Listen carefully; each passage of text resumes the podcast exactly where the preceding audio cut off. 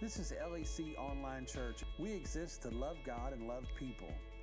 For more information about our church or ministry activities, please visit lakeeriechurch.com. Now, here's today's message.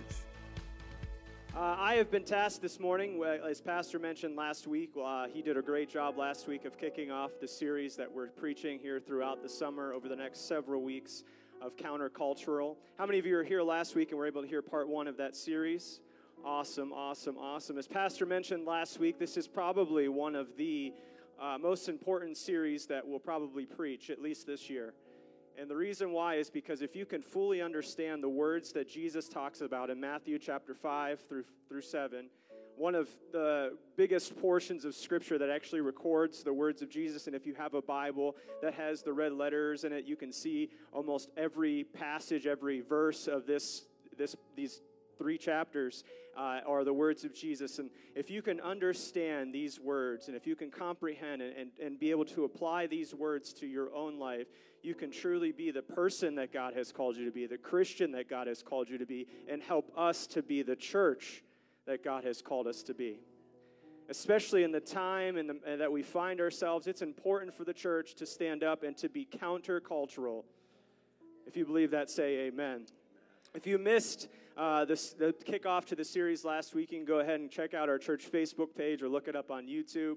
The series is, or the, the lesson last week was titled Lucky Are the Unlucky.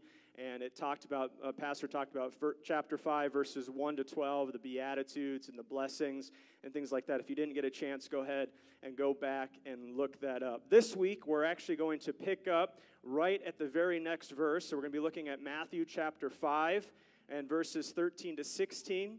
Uh, in the first 12 verses of this, Jesus is giving direct statements about blessing and how you can be blessed and those who are blessed, poor in spirit, the humble, the meek. And now in these verses, he kind of shifts a little bit in verses 13 to 16 here, where we're going to talk about this morning, he talks about how we can live those blessings out in our lives. So if you would, just please stand as we read God's word here this morning. I'm reading from the New Living Translation.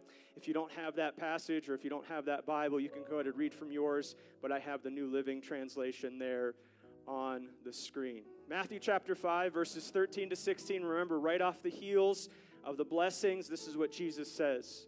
Verse 13 You are the salt of the earth, but what good is it if salt has lost its flavor? Can you make it salty again? It will be thrown out and trampled underfoot as worthless. You are the light of the world, verse 14, he says. Light like a city on a hilltop that cannot be hidden. No one lights a lamp and then puts it under a basket. Instead, a lamp is placed on a stand where it gives light to everyone in the house. Verse, six, verse 16 In the same way, let your good deeds shine out for all to see, so that everyone will praise your heavenly Father.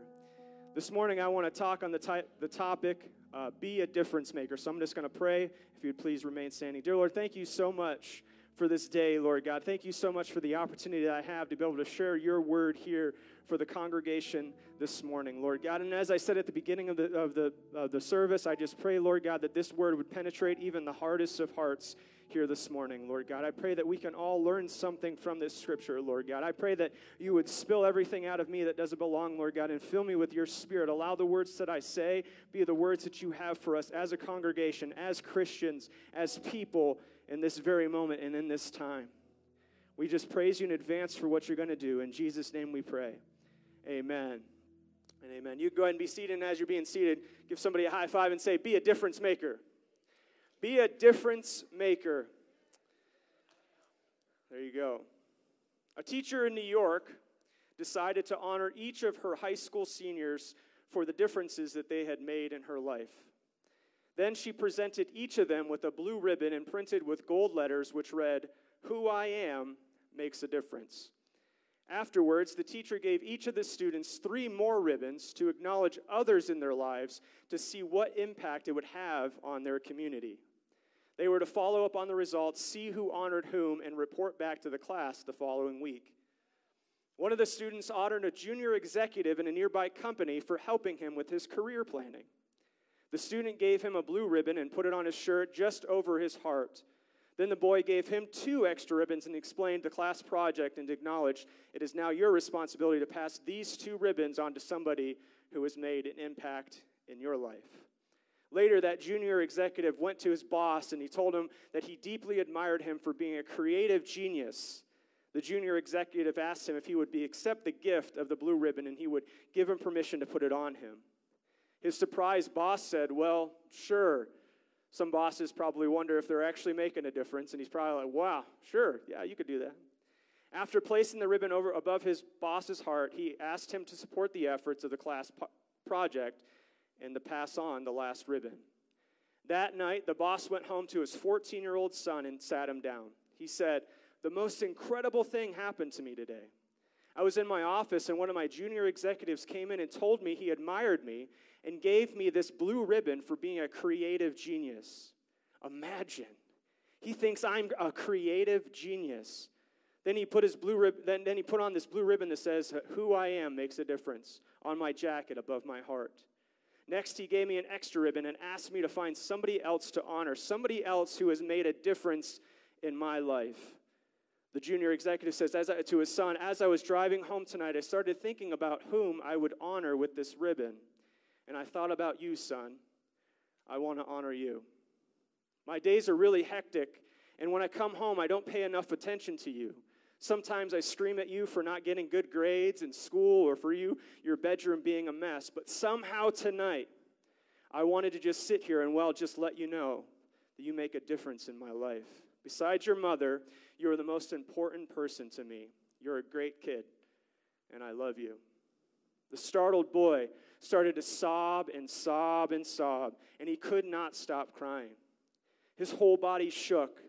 He walked over to the drawer, pulled out a gun, stared at his father, and through his tears said, Dad, tomorrow I was planning on committing suicide.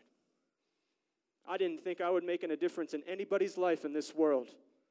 But I've decided to change my mind because you came home and you told me that I have made a difference in your life.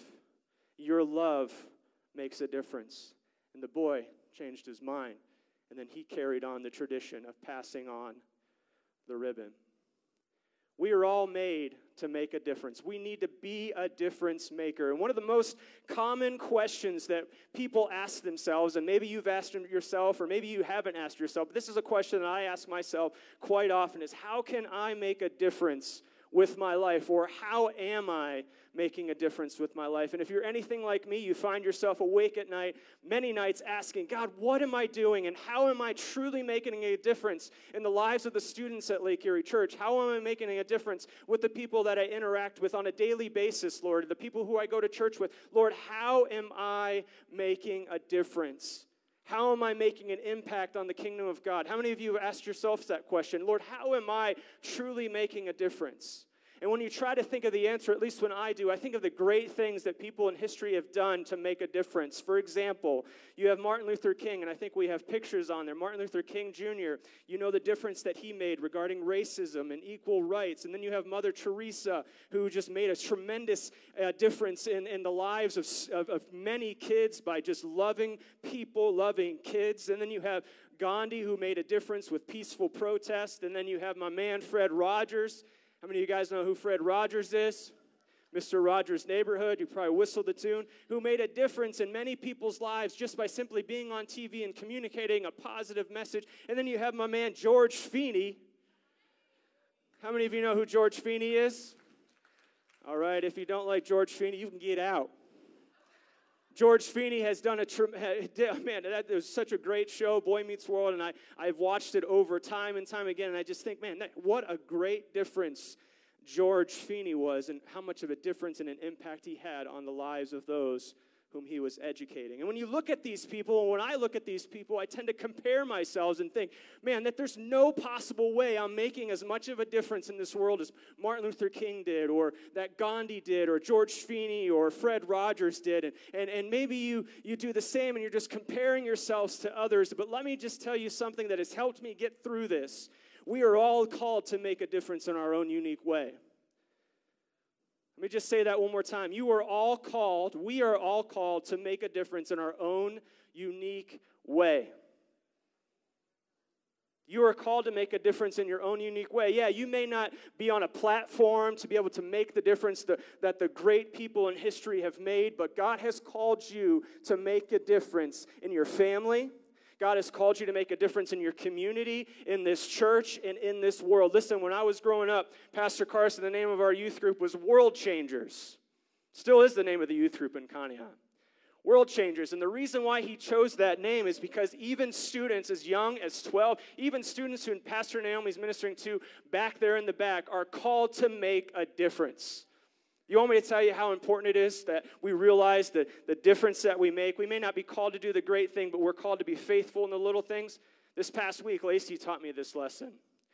My little Lacey, I wish I had a picture up there. She wanted to be in here for this because she wanted to talk to you. I was like, Lacey, you have to be in church.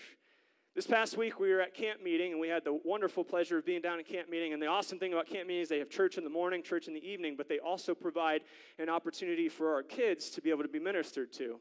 And every night after the camp meeting services, we'd drive back to the hotel and we'd ask Lacey and we'd ask Nora, What'd you guys learn today? And a lot of times when we ask that question, it's probably left without, you know, they just tell you the general things. But on Thursday night, Lacey told us something that we didn't even have to ask her what she learned. She told us that the pastor told her that he died four times. And we're like, What in the world is that guy talking about? They need to, they need to reconsider who they bring on to, to, to preach to the kids at camp meeting. Yeah, he died four times. Well, apparently, the pastor who was ministering to the kids, he said that while he was growing up, I think it was like seven or eight, he was in the hospital, and there was, there was a condition that he had with his heart where he officially had died at least four times with his heart, but they were able to resuscitate him and bring him back to life. And we're like, oh, that's, that's crazy. That's weird, you know? I mean, how many of you have ever died before? You have. Wow. Maybe we'll tell. You should be preaching this sermon, Matt, not me. But he was died, he died and was brought back to life. And so we move on, everything. And I found out we were getting ready to go order some food. I found out that I lost my wallet. And we're down in Columbus, and I had no idea where my wallet was. We actually went into the Canes drive through, ordered food, opened up the thing where my wallet was, and it was not there. We're freaking out. Everybody's spazzing. Lacey's thinking that the, the, somebody broke into our car and, and stole the wallet. She's freaking out. Katie's upset trying to think about. We're all just freaking out. And then all of a sudden, in the midst of all the chaos, Lacey said this this small thing that she said that made a difference. She said this If God can bring somebody back to life four times, God can help us find our wallet. If God can bring somebody back to life four times, that man got brought back to life four times. God can, I feel like that. I could just say amen, preach, pick up the offering, we'll be done. If God can bring somebody back to life four times, God can help us find our wallet. She then proceeded to say, if God can take mud and put it on a man's eyes and make it so he's not blind anymore, God can help us find our wallet. I don't know if I need to share this. This is my notes aside, listen, the little things that you do, the little things that you say, the little truths that you, you tell people can truly make a difference. I'm not even going to lie, it completely shifted the entire mood of our car. A seven year old telling me that. And if a seven year old can make that difference, Sister Shelley, what difference can we make? If a seven year old can make that difference in reminding us of the faithfulness of God, if God can raise a man to life four times, he can help you do whatever it is that you're struggling with. If God can take a man who's blind, put mud on his eyes, and make it so that he can see again, what, could, what do you have that could stand against God?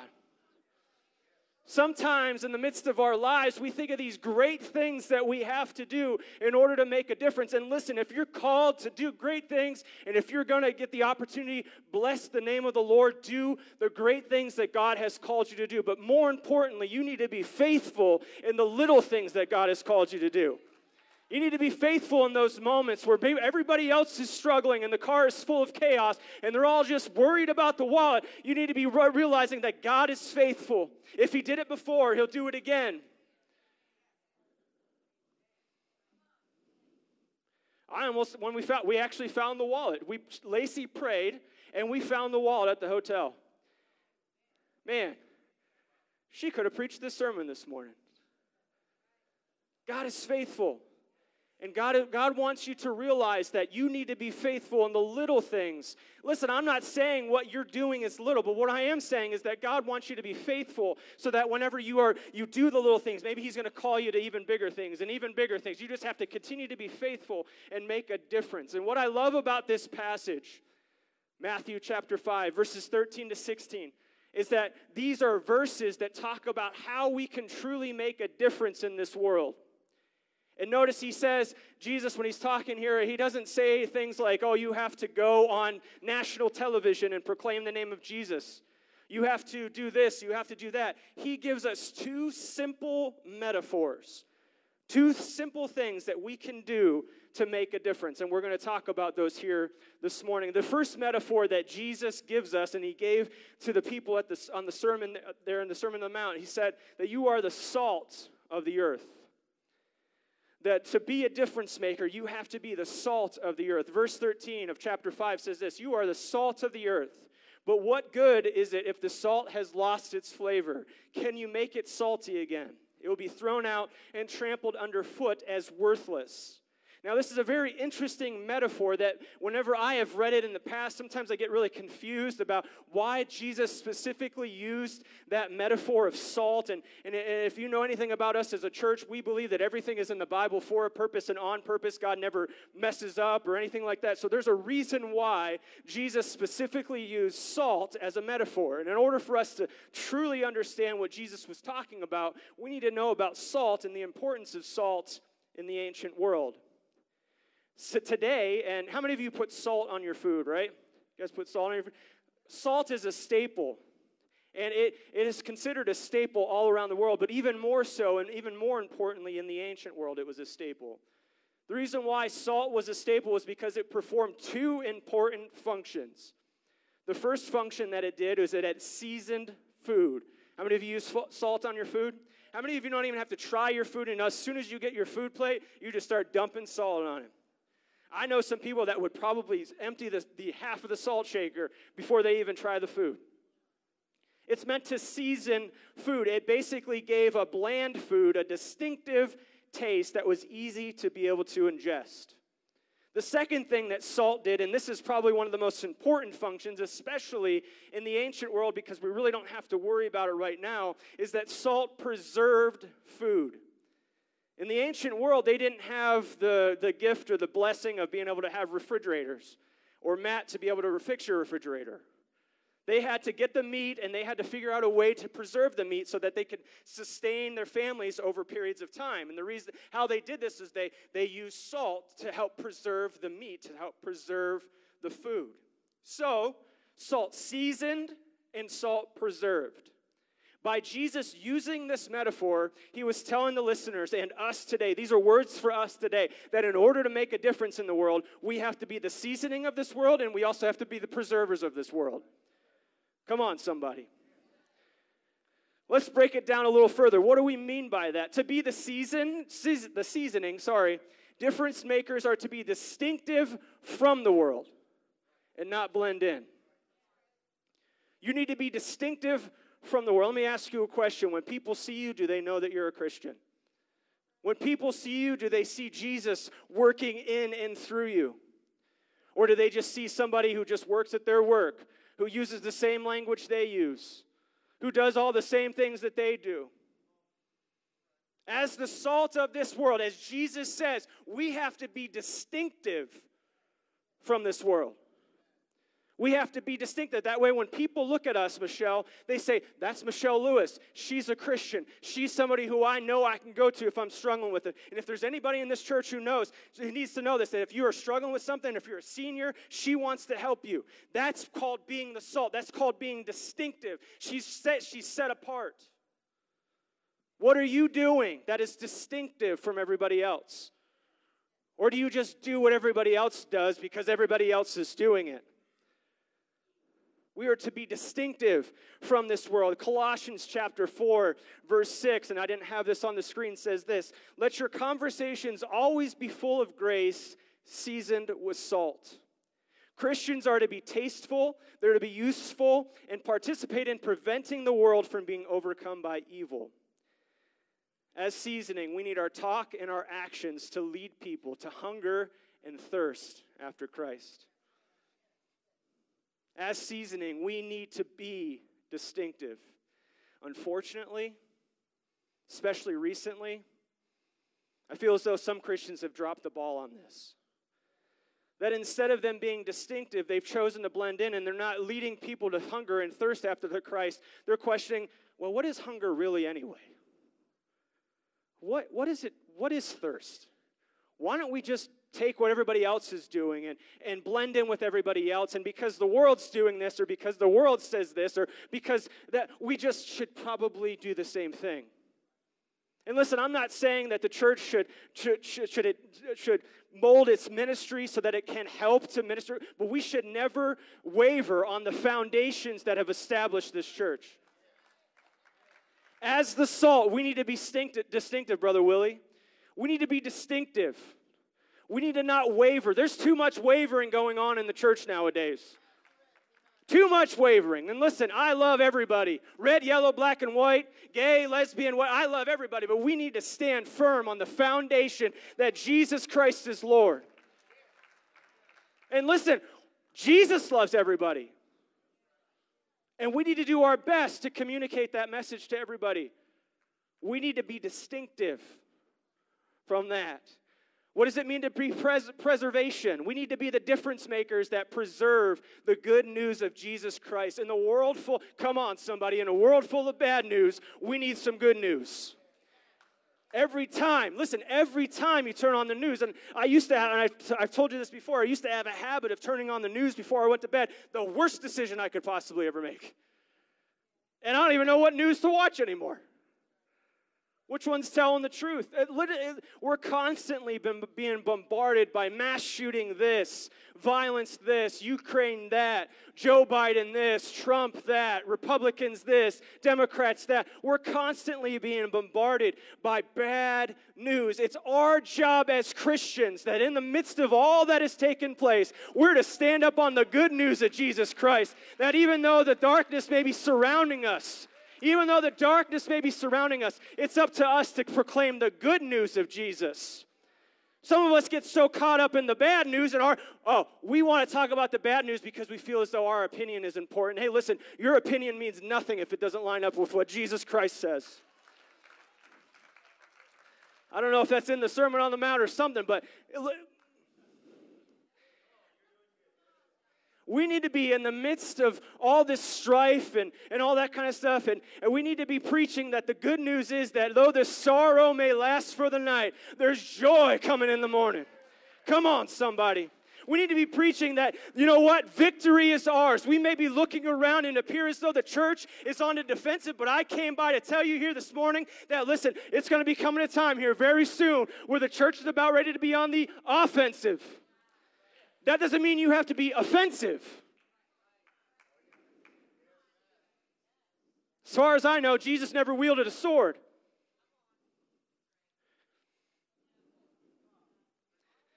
We need to be proclaiming the good news in the face of all the bad news because every amount of bad news, and listen, it's so hard. I get it. I've been there. It's so hard to close off yourself from all the bad news. But we need to realize that there's a foundation of good news. Good news that we serve a risen king. Good news that Satan and the evil powers of this world will be defeated. Good news that peace is coming. Good news that unity is coming. Good news that Jesus is coming again.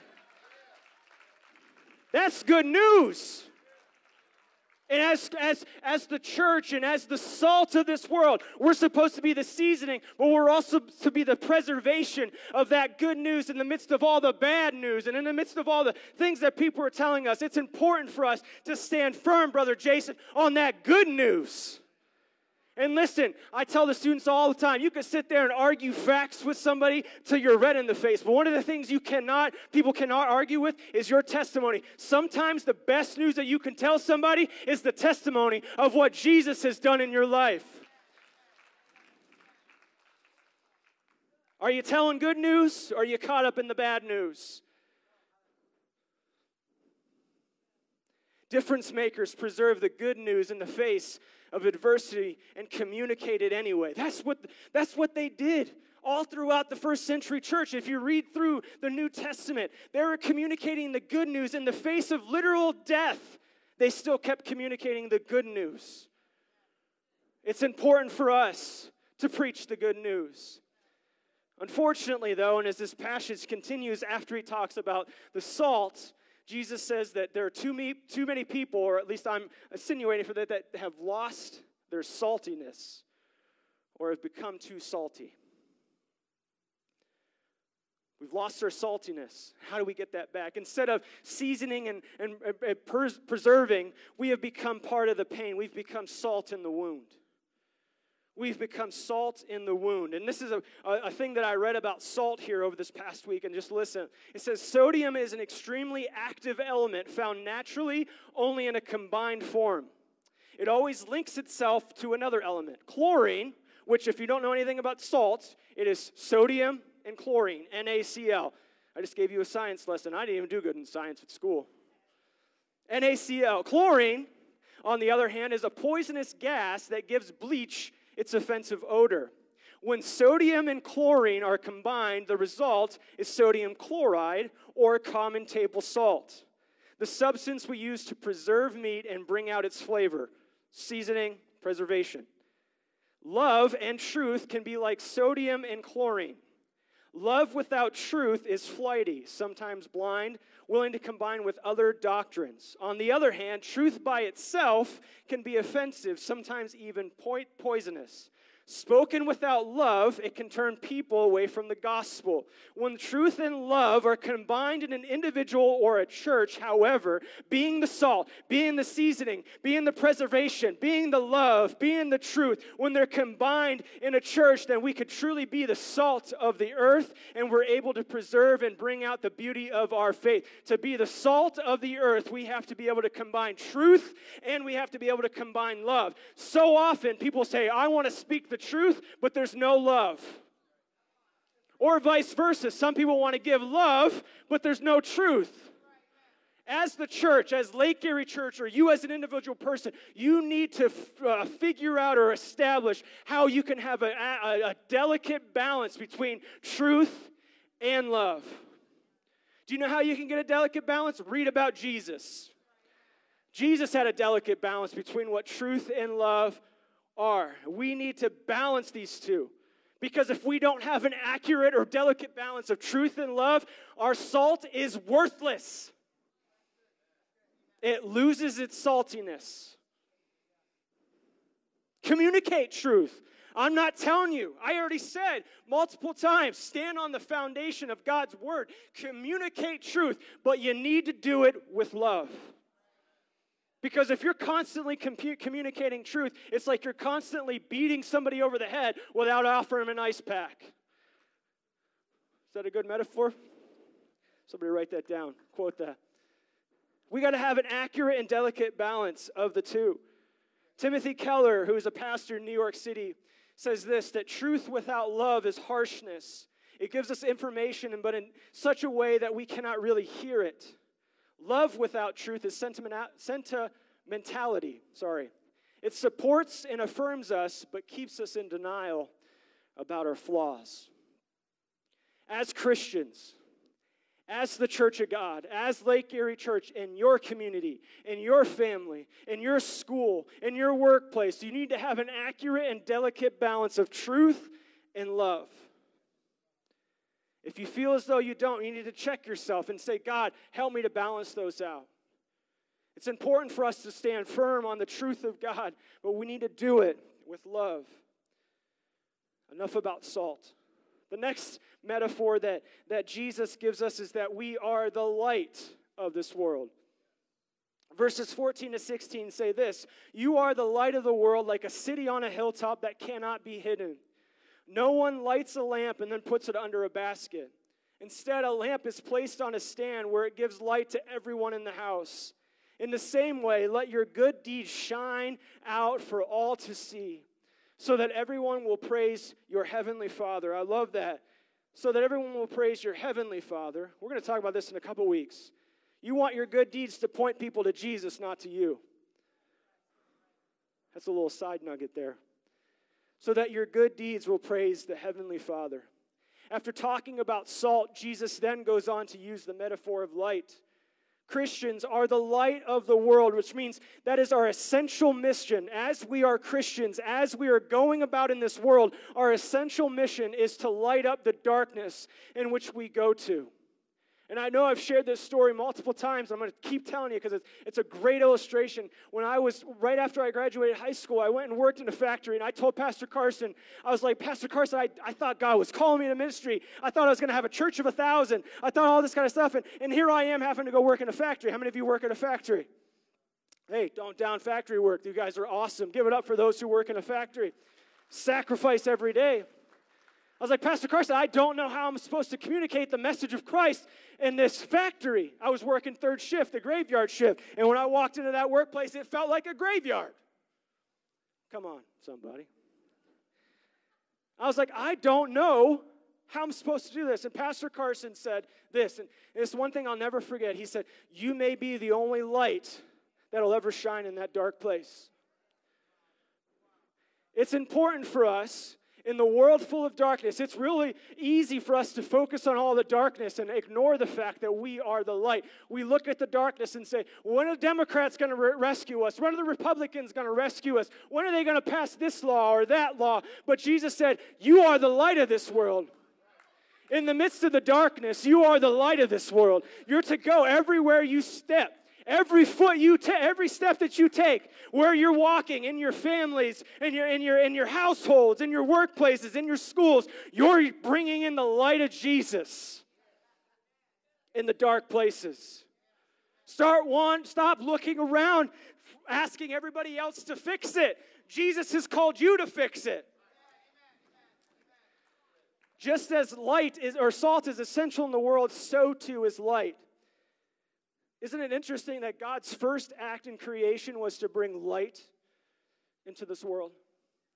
And that once light was created, everything else followed in the creative order. Light is a very, was a very common metaphor used all throughout the Bible. But what does it mean to be the light?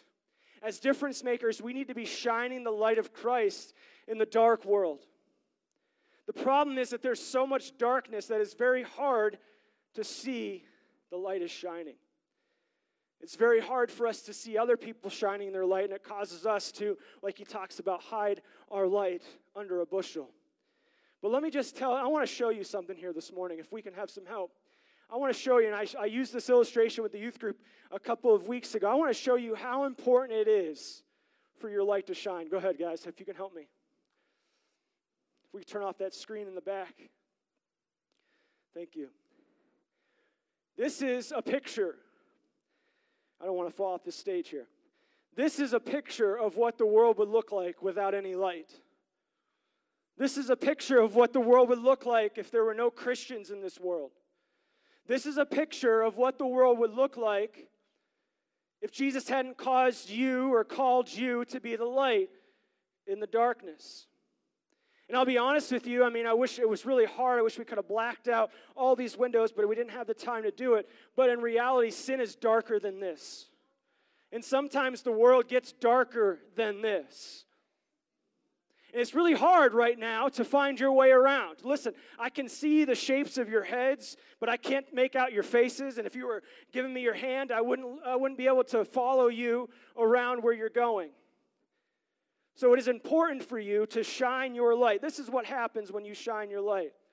Look at how much just one light shown in this room made a difference. Look at how much of a difference. Now I can actually see some of your faces. And if I did this, you could see my face and probably my imperfections. Katie will tell me later. You could see my face just from one light shining. You know what I love about the Gospels, and John especially talks about the light. And if you've ever, ever read through John's Gospel, a lot of what John talks about is a comparison between light and darkness. But he, he starts it off in John chapter 1 saying that no matter how much darkness there is, if the light shines, the darkness cannot overcome the light. What's the key, church, to letting your light shine? Let it shine. Let it shine. Yeah, go ahead. If you have a phone, go ahead and light up your phone right now. You're allowed to use your phone in church. Look at this. In the dark room, come on, in the dark room, each individual phone represents a light. And you know what's awesome? You just got to let your light shine. Let it shine. The world may be dark around us. The world may be uh, trying to close in around us. And, and, and, and, may, and you know what? The enemy may be thinking that the more darkness I send, I'm going to do everything I can to drown out the light. But let me just tell you that if you continue to let your light shine, the devil is a liar. But here's the problem. Here's the problem. When things happen in our lives, this is what we do we put our light away. I don't know. I don't know if I can shine my light into that place. I don't know if I can if I can do this or do that. I don't know. I don't know. And then we put our light away as if we're ashamed of our testimony. But Jesus says, You got to let your light shine. Put it on a hilltop so that everybody can see. Listen, your light, everybody put up your lights again. Your light is a representation of your story and the work that Jesus has done in your life. And when I look at some of the lights and I know some of the stories that some of some of what you've been through, sometimes it's really hard to hold that light up. But listen, it's important for you to let your light shine. At the Lake Erie Church, we need to let our light shine. Keep those lights up. It's pretty cool looking. We need to let our light shine. I know there's an old song, Pastor Jerome, you can go ahead and come to the keys and the band, you can get ready. There's an old song we used to sing when I was in school and, and as a kid, and it's a song that I kind of want to share. I'm not going to sing it because it's not joyful noise unto the Lord. I'm going to recite the lyrics, and you can go ahead and sing it along with me, all right? This little light of mine, I'm going to let it shine. This little light of mine, I'm going to let it shine, let it shine. What's the next part? Won't let Satan blow it out. I'm gonna let it shine. Won't let Satan blow it out. I'm gonna let it shine. Let it shine. Let it shine. Let it shine. Hey, this week I decided with between me and the Lord, I was able to do a little bit of an edit to the song. You want to hear my version of the song? Is that okay? Won't let Facebook blow it out. No. I'm going to let it shine. Won't let Facebook blow it out. Won't let Twitter blow it out. And the opinions of people who are constantly against you. Won't let Facebook blow it out. No, I'm going to let it shine. Won't let inflation blow it out. No, I'm going to let it shine. Won't let gun violence blow it out. Let it shine. Let it shine let it shine. Won't let racism blow it out. No, I'm gonna let it shine. Won't let racism blow it out. No, I'm gonna let it shine. Let it shine. Let it shine. Let it shine. Ready for this one? Won't let division blow it out. I'm gonna let it shine. Won't let gas prices blow it out. Right. No, I'm going to let it shine. Listen, you can substitute anything that you could possibly think of that's negative in your life. Won't let cancer blow it out. Yes. Won't let divorce blow it out. Yes. Won't let a broken home blow it out. All I have to say is that no matter what it is that you face in this life, you need to let your light shine. I think that some people need to hear this. You need to let your light shine. You need to let your light shine on a mountaintop because you have no idea how much of a difference you're making. It's impossible sometimes for us to see the image of the darkness around us, but I came to tell the enemy that his time is up oh, hey, because the Lake Erie Church pastor, we're going to let our light shine. We need to let our light shine. I'm losing my voice, and I promised I wouldn't do that. It's all right. You got to let your light shine. Don't let anything blow out. Listen, that's a song we learned when we're a kid. And we seem to sing it with more faith when we were a kid than when we sing it right now. Mm. Jesus. Jesus. No matter what it is that you face, No matter what it is that you go through, and listen, I'm not trying to belittle any situation that you may be facing or any situation that you've ever faced, but what I am trying to tell you is that you serve a God who cares. You serve a God who planted a light inside of you that He wants to do everything He can to show that light through you. Yes. Don't let the enemy blow out your light. Don't let the enemy take out your testimony. You're making a difference. You're doing better than you think you are. You can go ahead and turn the lights back on. Thank you. You're doing better than you think you are. Your testimony matters. Let your light shine. We, listen, we need your light. Because in all reality, you're probably going to go places that we may never step foot. And those places may be surrounded by darkness. And if you choose to extinguish your light, you'll never make a difference. It's important for us as a church to say that no matter what happens in this community, no matter what history is surrounding this community, no matter what bad news we face, that we're going to choose and stand firm and allow the light of Jesus to shine in this community. Thank you for listening. Lake Erie Church is a multicultural Pentecostal church. We would love to have you for a visit sometime. For more information or to connect with our team, please visit lakeeriechurch.com.